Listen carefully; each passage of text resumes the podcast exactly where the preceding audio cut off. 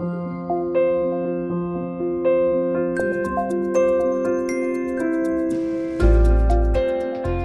conversation today is with Claudia Rivas, a licensed psychotherapist, life coach, and an immigration social worker. Claudia is originally from Brazil and she moved to the United States about 30 years ago. She has a Bachelor of Art from the Manhattan College after transferring from the Pontifical Catholic University in Rio de Janeiro. She also has two Masters of Art, one in psychology from the Fairfield University and another in social work from the New York University. Claudia also received an honorary Doctor of Philosophy from the Southern California University. Welcome to Diaspora, Claudia, and thanks for speaking with us today. It's my pleasure to be here, and it's my pleasure to be part of your show. Thanks for inviting me. Oh, yeah, of course. Thank you. So, to begin, can you please tell our audience what a psychotherapist does and how it's beneficial to immigrants? Psychotherapy is also called um, talk therapy or just plain therapy. Mm-hmm. And is a process whereby psychological problems are treated through communication and through the relationship of psychotherapist right. and client. On this relationship, you project many things on your therapist that happens in your life. And through this relationship, you you focus on the difficulties and and then you, you start to resolve by reviving the things that you experience in childhood or some trauma or some things that happens to you on this relationship and the, and the, and the relationship being positive and being a good match between psychotherapist and client, the okay. process yeah. occur and the person start to become better and better and better. Okay, perfect. Perfect. So we know that many immigrants are often from cultures in which psychotherapists are not commonly consulted and uh, does the diversity of uh, of cultural value uh, beliefs and practices do they make it challenging for you to to provide the services to immigrants absolutely each culture deals with therapy in a different way mm-hmm. and each gender deals deals with therapy with, with a different way as well right. for men more a stigma for them to seek treatment for their depression or post-traumatic stress disorder in case of immigrants and or anxiety because they feel that they are not supposed to do that as a man. They are supposed to resolve their things by themselves. Okay. Women, women are more flexible and they uh, reach out for help more usually than men. But the cultures also put the stigma that mental health if you see a therapist, you are mental ill or you are a, a psycho or you are have a disease or something like that, and mm-hmm. you're local in Spanish and crazy in English and things like that. And that keeps people from reaching out to pursue treatment when most all of us struggle with a day-to-day life, the way that's stressful nowadays with depression, anxiety, and and obstacles and, and things that make us really, really overwhelmed with life in general. Right. Especially the immigrant who comes to this country and have to assimilate in order to survive. And then they exposed to new foods, new music, new people, new clothes, new rituals, new values, new morals. Right. And they miss this from their own country as well. So it's a, a process of gaining something new because of the new country, but at the same time, grieving and mourning something that you left behind that's your roots and your native country. Mm-hmm. So it's a very intensive experience for the immigrant. So they usually got very depressed in the new country for a while until they can understand better the dynamics of what's going on. Well, that's so true. I uh, it reminds me of a story of my cousin he moved from Cameroon to here and he was living in, uh, in the Midwest. And at some point he lost his job because he was really stressful and he was not willing to see a, a, psychologist or any doctor that was going to help him with mental health. So whenever we said, you may have mental health, he said, no, I'm fine. And when I was able to go and take him to the hospital, they cannot intern him immediately because of the issue that he was having. But until then, he was not accepting that that was uh, something that we're going to even consider. Yeah, it's true. Is is most people behave like that. They mm-hmm. they can't accept that they are going through this, and this is something called depression. Especially depression that's uh, is a mental illness that is uh, in silence. It comes uh, out of the blue, mm-hmm. you know, and just take over yourself, and you can really end up not wanting to get out of bed, not wanting to take care of your house, take care of yourself, and things like that. Right. Know? there's a difference between depression and being sad. Being sad is a is an emotion, and you got sad because you see a movie, and that something that happened in a movie make you emotional sad. Right. Depression is a mental problem that is more connected sometimes to neurons in your brain, serotonin and dopamines and neurotransmitters like that. Mm-hmm. And out of the blue, affect you and you have somatic pains in your body. Right. You feel a pain in your arm and you not really have nothing in your arm. It's just a depression manifesting itself somatically in your body. Okay. And what about anxiety? Anxiety is fear of the unknown. So when you don't know something, you the tendency is to become very anxious about that. Right.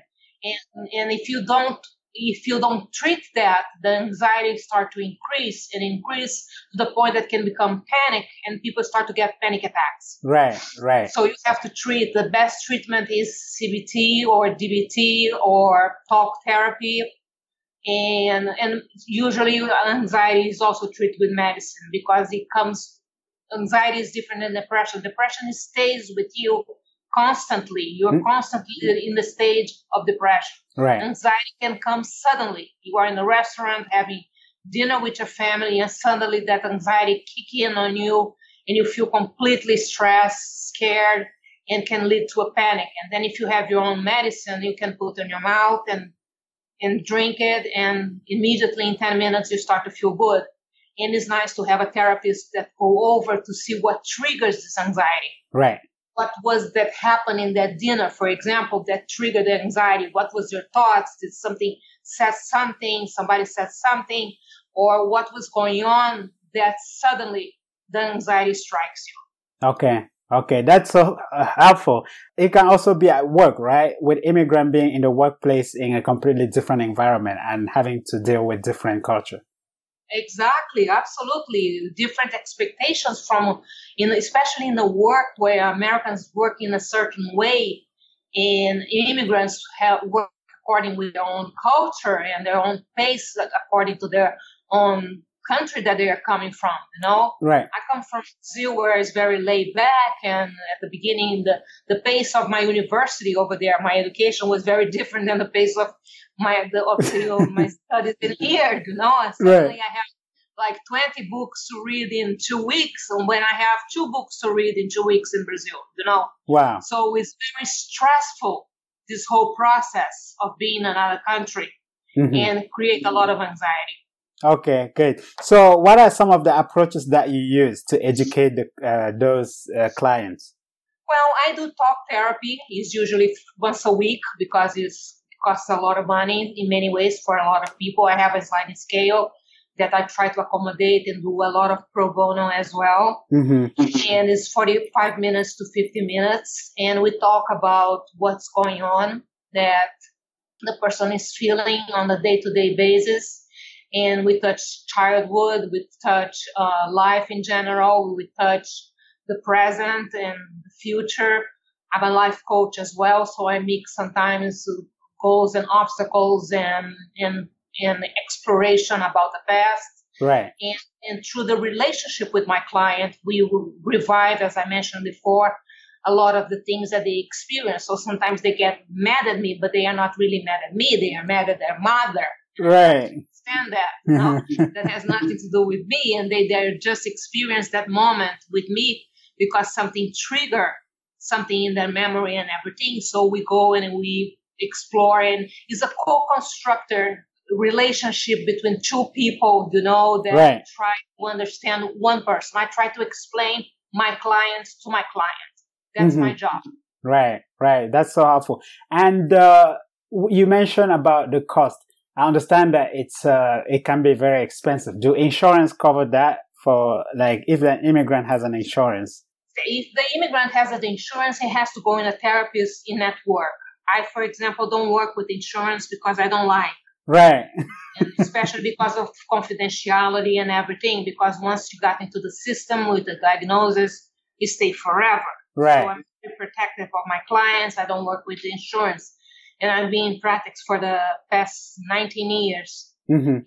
And I never deal with insurance. So I always come to an agreement with the price that is compromise good for me, good for my client, and that we can do a good work together. Also, the person has to be relatively smart to do the work because it's a very difficult work mm-hmm. and very strong. You know, it's not for people say, oh, you're weak, you're going to therapy. Absolutely not. You have to be very strong, very courageous in order to deal with therapy because it's a deep work inside of your soul and between two adults having a conversation right. about one adult. Mm-hmm, mm-hmm. That's so very, good to know. Yeah, it's very intense. Yeah. So the fact that you know you have to to to agree with them, I mean, to discuss the pricing and the payment with them, and not having to involve insurance. That's because the information that they provide will be in their insurance record, right? Yes, will be in the insurance record, and you know the system have access to everything, and I just don't like working with insurance because of that. So it's yeah. totally confidential between me and my clients. Yeah, that's true. And also because you cannot control the stigma. Somebody might see the information. You never know how somebody else is going to use that information. Exactly. Absolutely. Yeah. That's so good to know. And uh, it's actually encouraging if uh, you are uh, coming from a different world and you want to keep your privacy and not be able to share. I mean, want to be able to share the information with your uh, your therapist, yeah, definitely going that route without looking for insurance is, sounds like a good idea. Yeah, it's confidential anyway by the bound of the APA, the American Psychological Association. Mm-hmm. So, but we do have to make paperwork where we put the diagnosis for the person and have to make a summary of their difficulties and things like that. And even that, I feel uncomfortable doing diagnosis for people that can become stigmatized for the rest of their lives, mm-hmm. you know, especially for teenagers and young adults and things like that. Okay. So I prefer not do that. I do that for my files because then I know what I'm doing and I know which line I have to do. But because my approach is very eclectic, I don't use one therapy for all my clients. I okay. Use, I, I, I, meet them where, where they are mm-hmm. and I adjust my theories that I learn in according to the necessity and the problems that they are facing. Right. And take it from there and go to, into this journey together. Mm-hmm, you know, mm-hmm. they are the passenger, they are the, the driver, and I am the passenger of this journey. Okay. Wow, that's so helpful. And uh, what are some of the most common behavioral issues that you see with immigrants? And uh, do you have patients with multiple issues? Well, with immigrants that I treat, I see very much longing and grieving and mourning their houses in their countries and their culture and values. Mm-hmm. Sometimes they are first generation dealing with second generation. They have American children. Right. The American children cannot understand their parents very well or uh, don't understand the culture and don't understand things the way the parents the way the parent reacts for certain circumstances that for them as American is very normal. Mm-hmm. They learn in school, in high school, and the parents cannot understand that. So we do a lot in understanding the culture and, and making easy for their children in so many ways, you know, like you have to let it go because your kid is American, mm-hmm. you know, and, and in order for him to survive, he has to fit in into this culture, but you can put your values and your morals and, and hope that something gonna stick and stay there, you know. Right. And also the expectations for the new country. They come full of expectations and sometimes the experience is very bad and mm-hmm. sometimes mm-hmm. the experience is very successful. So depend on what they are dealing with. Sometimes they find job immediately. They are able to afford and rent a little house, an apartment, and then a better house and buy a car. And the kids will go to public school and are happy and getting an education and they got medical Uh, uh, insurance and all of that. But sometimes things don't go as they plan, and mm-hmm. then they are mm-hmm. really in despair because they don't have sometimes financial conditions to go back to their country or they cannot go back to their country is not an option for them. Right. And they are not adapting in here and America is not really what they imagined that would be. You know, so it's very, very complicated. Each case is a very specific case that require a lot of caring, love, and, and, and attention in order to help this individual. You know what I mean? Mm-hmm, mm-hmm. Wow. And then uh, I know the stigma, it, it will be different between the parents that are first generation and the children that are American. Yes. It's, it's, each, each parents that have children struggle tremendously with their children, especially when they get high school. Mm-hmm. And the, the peer pressure on the children is enormous, and the parents don't have a voice that they used to have when the children were small. And the parents are very frustrated, sometimes very angry, and the children don't understand what's going on because right. they, they they never live in that in that country. They don't know what the parents are talking about. Mm-hmm. And so, the initiative to, to seek help, like to come and speak with a psychologist like you, a psychotherapist, is that the children who decide that I need to speak with a therapist or is the parent who says, I think we need to go see a therapist? It's both. Sometimes the, the, the child wants, the teenager wants to do therapy as a way to improve their communication with their parents. Mm-hmm. Sometimes the parents force the teenager to come. Right and I don't do child therapy. I do teenager, young, older teenagers and adults and mm-hmm. geriatric. And then sometimes the parents come because they cannot understand their children. They want a better communication in order not to lose their children for America in so many ways. Right. yeah. yeah. That's it's funny. Uh, yeah, I was speaking with, uh, I had an interview with one of our guests uh, two weeks ago. She was telling us about how growing up she was really mad at her mom. But it's only after she was older that she was able to speak with her mom and her mom would be telling her there was nothing I could really do. And then, you know, I just, I'm sorry if I did this. I'm sorry if I did that. I thought it was so powerful. Yeah, it's very powerful. There's a lot of I'm sorry. You know, I have four children and and they are four Americans. Mm-hmm. And and I have said many I'm sorry. I didn't realize that in your culture, you know, things happen like this and in my culture is very much the opposite. Right. Especially South America where everything is more laid back and uh-huh. not so competitive as American ours and, and things like that. Mm-hmm. I was just playing with one of my kids video game and we were playing FIFA soccer. Mm-hmm. And I happened to, to win the game for two goals uh, against one. And he was so competitive and he got so angry at me, so angry at me because of the video game. And I said, stop that. And in Brazil, in South America, mostly we are not competitive as Americans are. Right. It's just a game. You know what I mean? I know. Why you're so overwhelmed because of this that you lose for me? Right. And he couldn't he couldn't calm himself down. It was very funny. That's funny. That's funny. So I understand you were born in Brazil and that you moved to the US uh, a long time ago. Long time ago. Yeah. I what was some of some some of the challenges that you faced at the time? Well, I was 24 years old and I was recently married mm-hmm. and I was mm-hmm. pregnant with my first child, my son Arthur. Right and me and my husband decided that Brazil in the 80s at the time and now is even worse. There was no future. He he's a yacht designer mm-hmm. and he designs sailboats and powerboats. And we said, let's try our life in America because here you're going to be designing. He was a freelancer right. for six people that can afford good boats, and that's insane. We're not going to survive. Mm-hmm. So we came with a visa of tourist. You know, I'm five months pregnant, and we and I asked him, "Where is your dream?" He was very well qualified.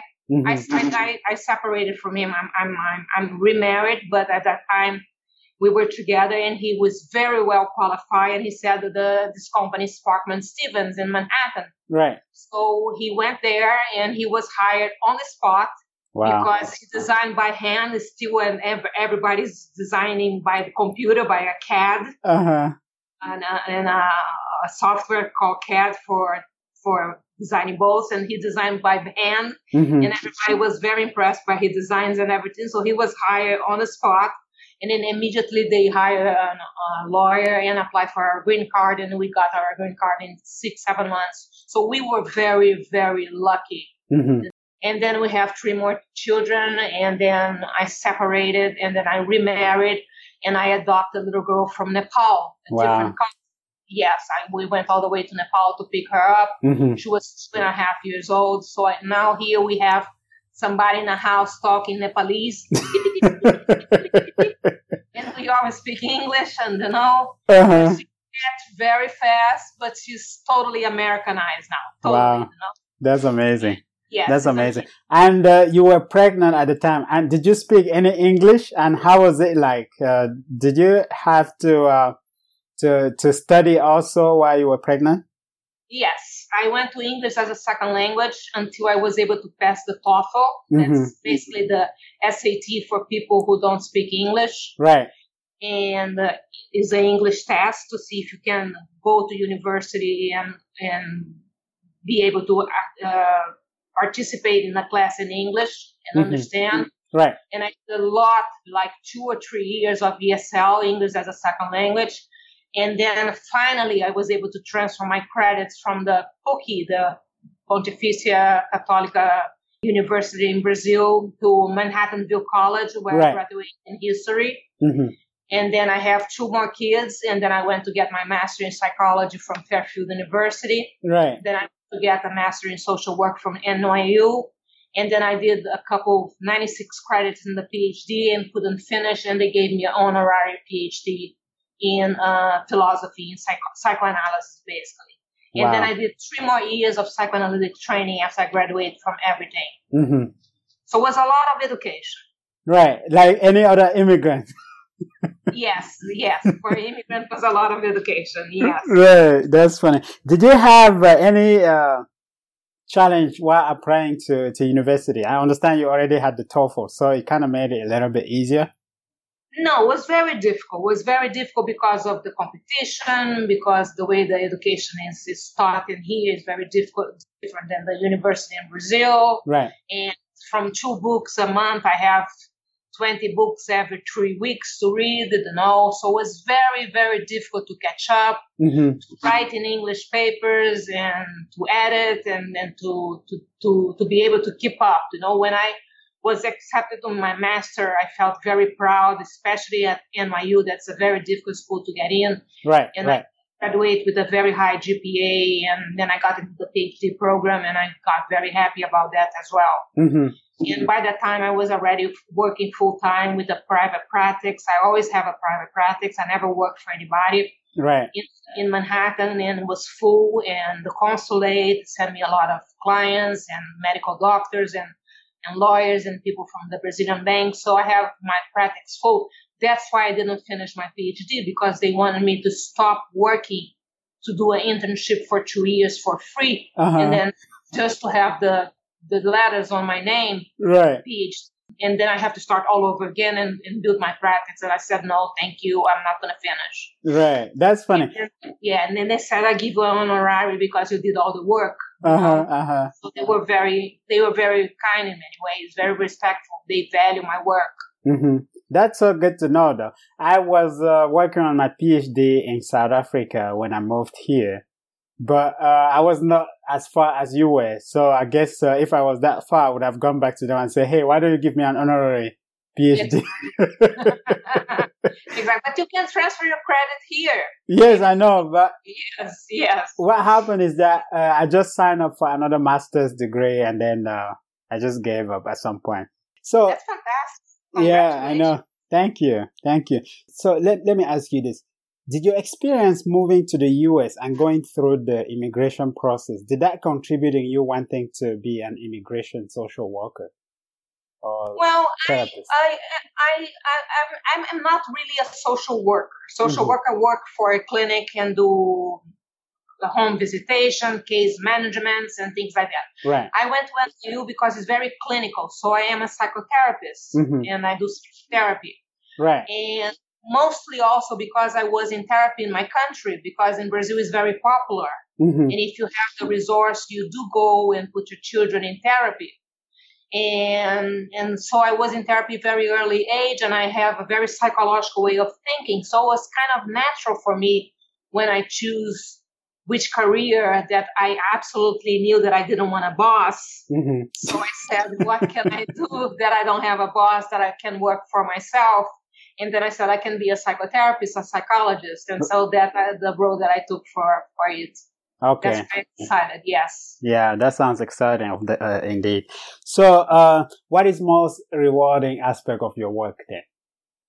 Basically, see my client grow, mm-hmm. see them grow, see them become whole again, see them functioning before the depression kick in, see them functioning before the anxiety kick in, you know, see them being able to function in a normal life and being whole and and healthy again. And right. I hate using this word world uh, word healthy, but they are not feeling well when they come and they leave feeling better. Right. I don't think I cure anybody because I don't believe on that. You know, we're always gonna have it's like this idea of happiness that you are happy forever. That doesn't exist. Happiness is a moment, a dinner with your family, you know, a flower that you receive from your partner, mm-hmm. uh, a romantic moment with somebody, uh, buying a new car for some people, and uh, riding a motorcycle and feeling the wind. That's some moments of happiness that all together make you happy and right. enjoy your life but they sell that you have to be happy all the time, and that doesn't exist. so sometimes I have to explain this to people. You know, is ups and downs is how life it is. You know, uh-huh. you turn a corner and you never know what you're gonna find. It's like Forrest Gump. It's a box of chocolate. You never know which what you're gonna get. Right. Right. Yeah, that's funny. So you give them the tools to better manage some of the issues that they face. Very well put very well put. I give, I come, I give them a little medical bag and I put as much tools as I can inside. Mm-hmm. So when they feel something, they are able to reach for that bag and try to fix themselves. Right. And I usually use the analogy like, oh, I already saw this movie before and I know the end and mm-hmm. it's not very happy. So let me try to change this movie right now before the same end happens over and over and over again. Right, right, right. Yeah, that's what we call repetition compulsion, according to Freud. And then we try to get them out of the cycle that make them repeat the same mistake over and over again, like choosing, uh, I don't know, a bad partner who is not your friend and doesn't support you. Mm-hmm. And then the next boyfriend is the same thing, and the other one the next thing things realize that wait a minute i'm contributing to this i'm part of the cycle you know? It's not that i'm unlucky. Right. I'm part of this you know? And i'm choosing these people to be part of my life. What's uh-huh. going on here? So i try to make them to become curious about themselves about what they are doing and and develop the resources for them to be able to terminate with me and go ahead with their lives and live a, a full life full of happiness. mm-hmm, mm-hmm. Wow. that's the idea. Yeah, thank you. Yeah, that's good. So, uh, what advice would you give to your high school, college, and young professional self? Well, absolutely focus on education and in something that gives you passion because you're going to be working with this, you know, and if you don't like, you're going to get bored. Mm-hmm. And when we get bored, we get depressed, we get anxious, we get cranky, you know.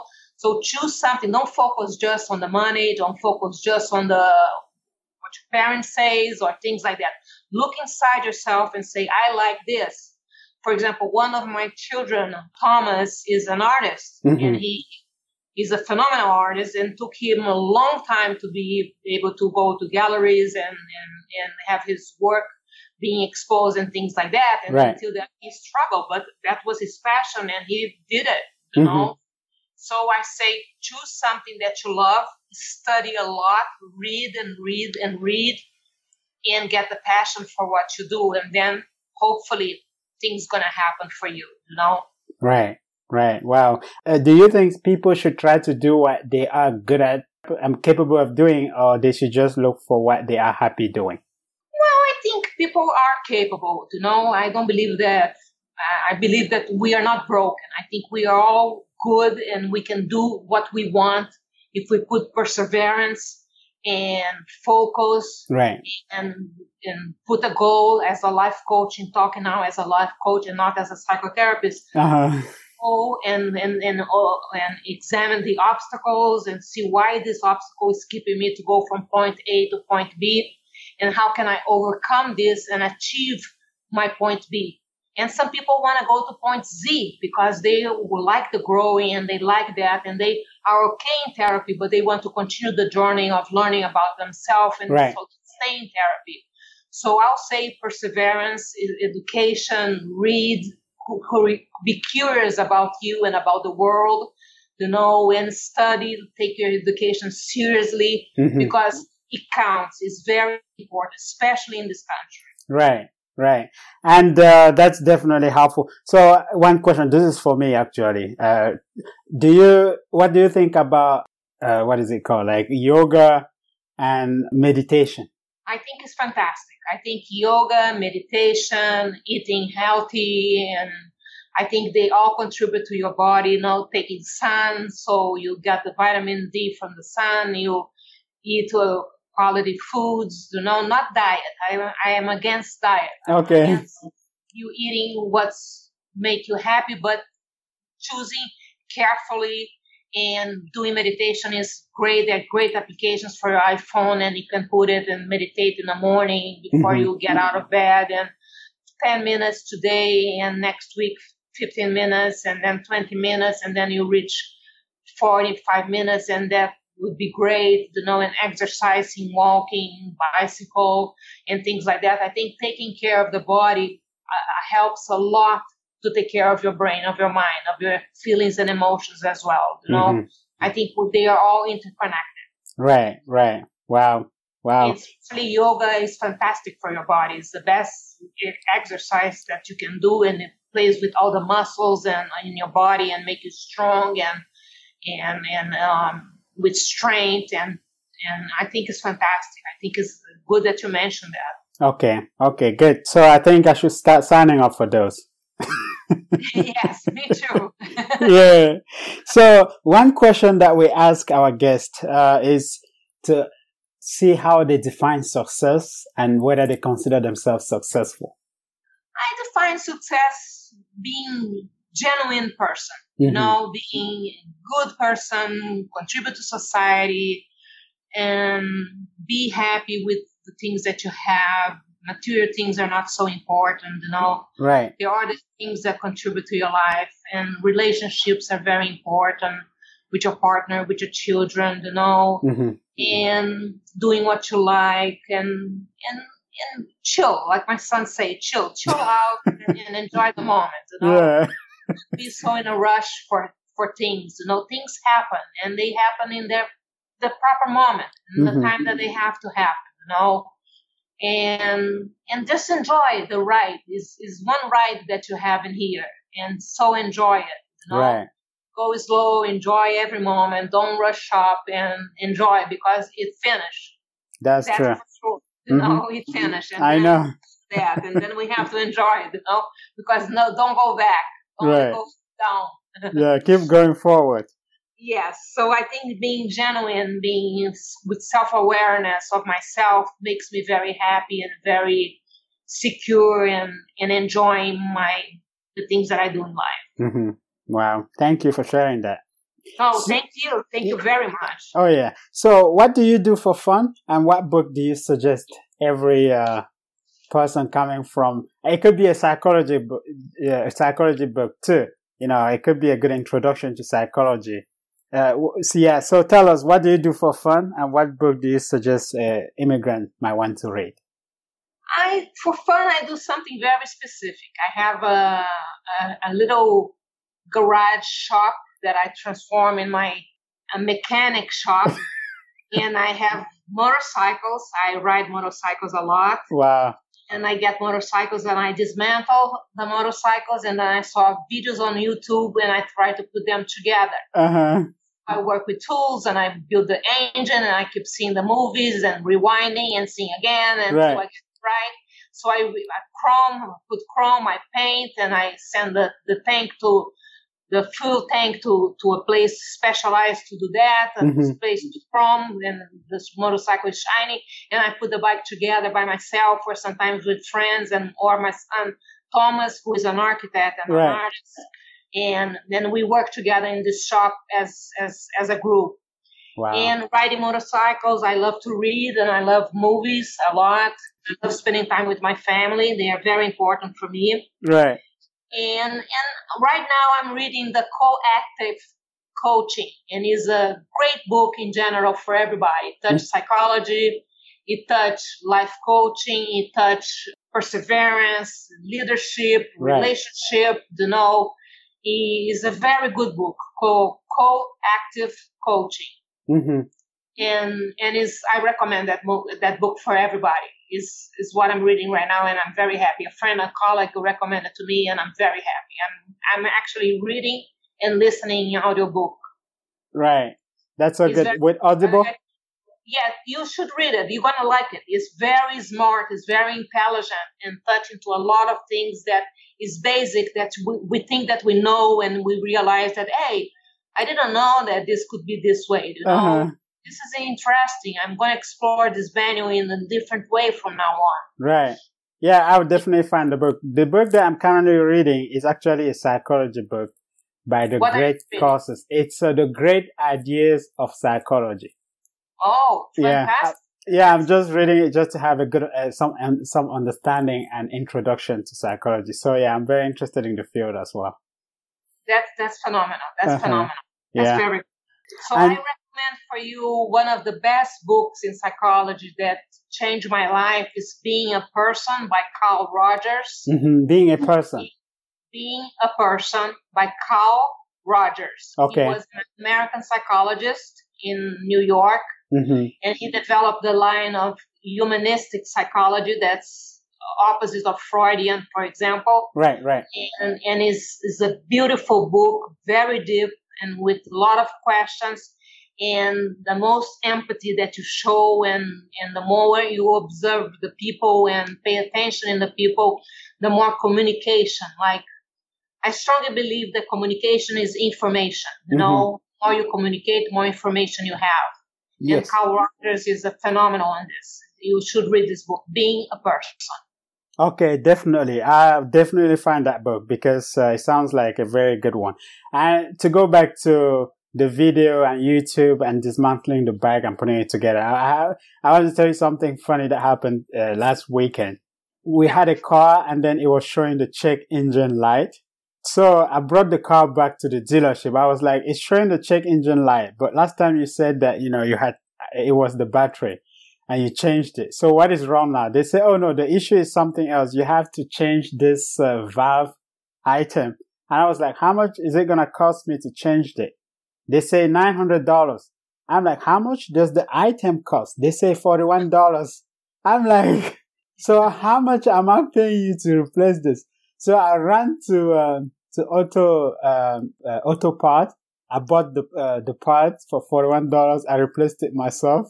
And then that, the issue was gone. So it's funny that That's you mentioned. That's yeah.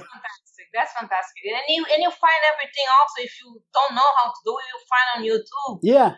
I me too. just dismantled the motorcycle and then I put how to build the 180 Yamaha. Wow. There's so many videos about and you go back and you start putting the pieces together, you uh-huh. know? Carburetor, radiator and, and engine and gearbox and things like that and you just you start to work and when you see it's, it's becoming a person in between posts, becoming a motorcycle again. Right. Yeah, that's true. I do the same. It's just like going to IKEA, buying all these things and putting them together. yes, exactly. Suddenly you have a furniture in the house. I oh know, like, oh, I know. Never got before. And you just connect these pieces and then it's like psychology. It's a puzzle. We just do the puzzle for the person so they can see themselves in the puzzle and make sense for them, mm-hmm. not make sense for the therapist. That doesn't have to make sense for me. Right. It has to make sense for the client. The client is the most important thing in the room. Wow, that's so that's so true. I'm glad we're ending on those notes. Thank you very much for sharing today. Thank you. Thank you for inviting me once again. I'm very grateful for being able to be part of this and and talk about immigration and my work and, and, and get to know you better and things like that. I really, really appreciate. Thanks for inviting me.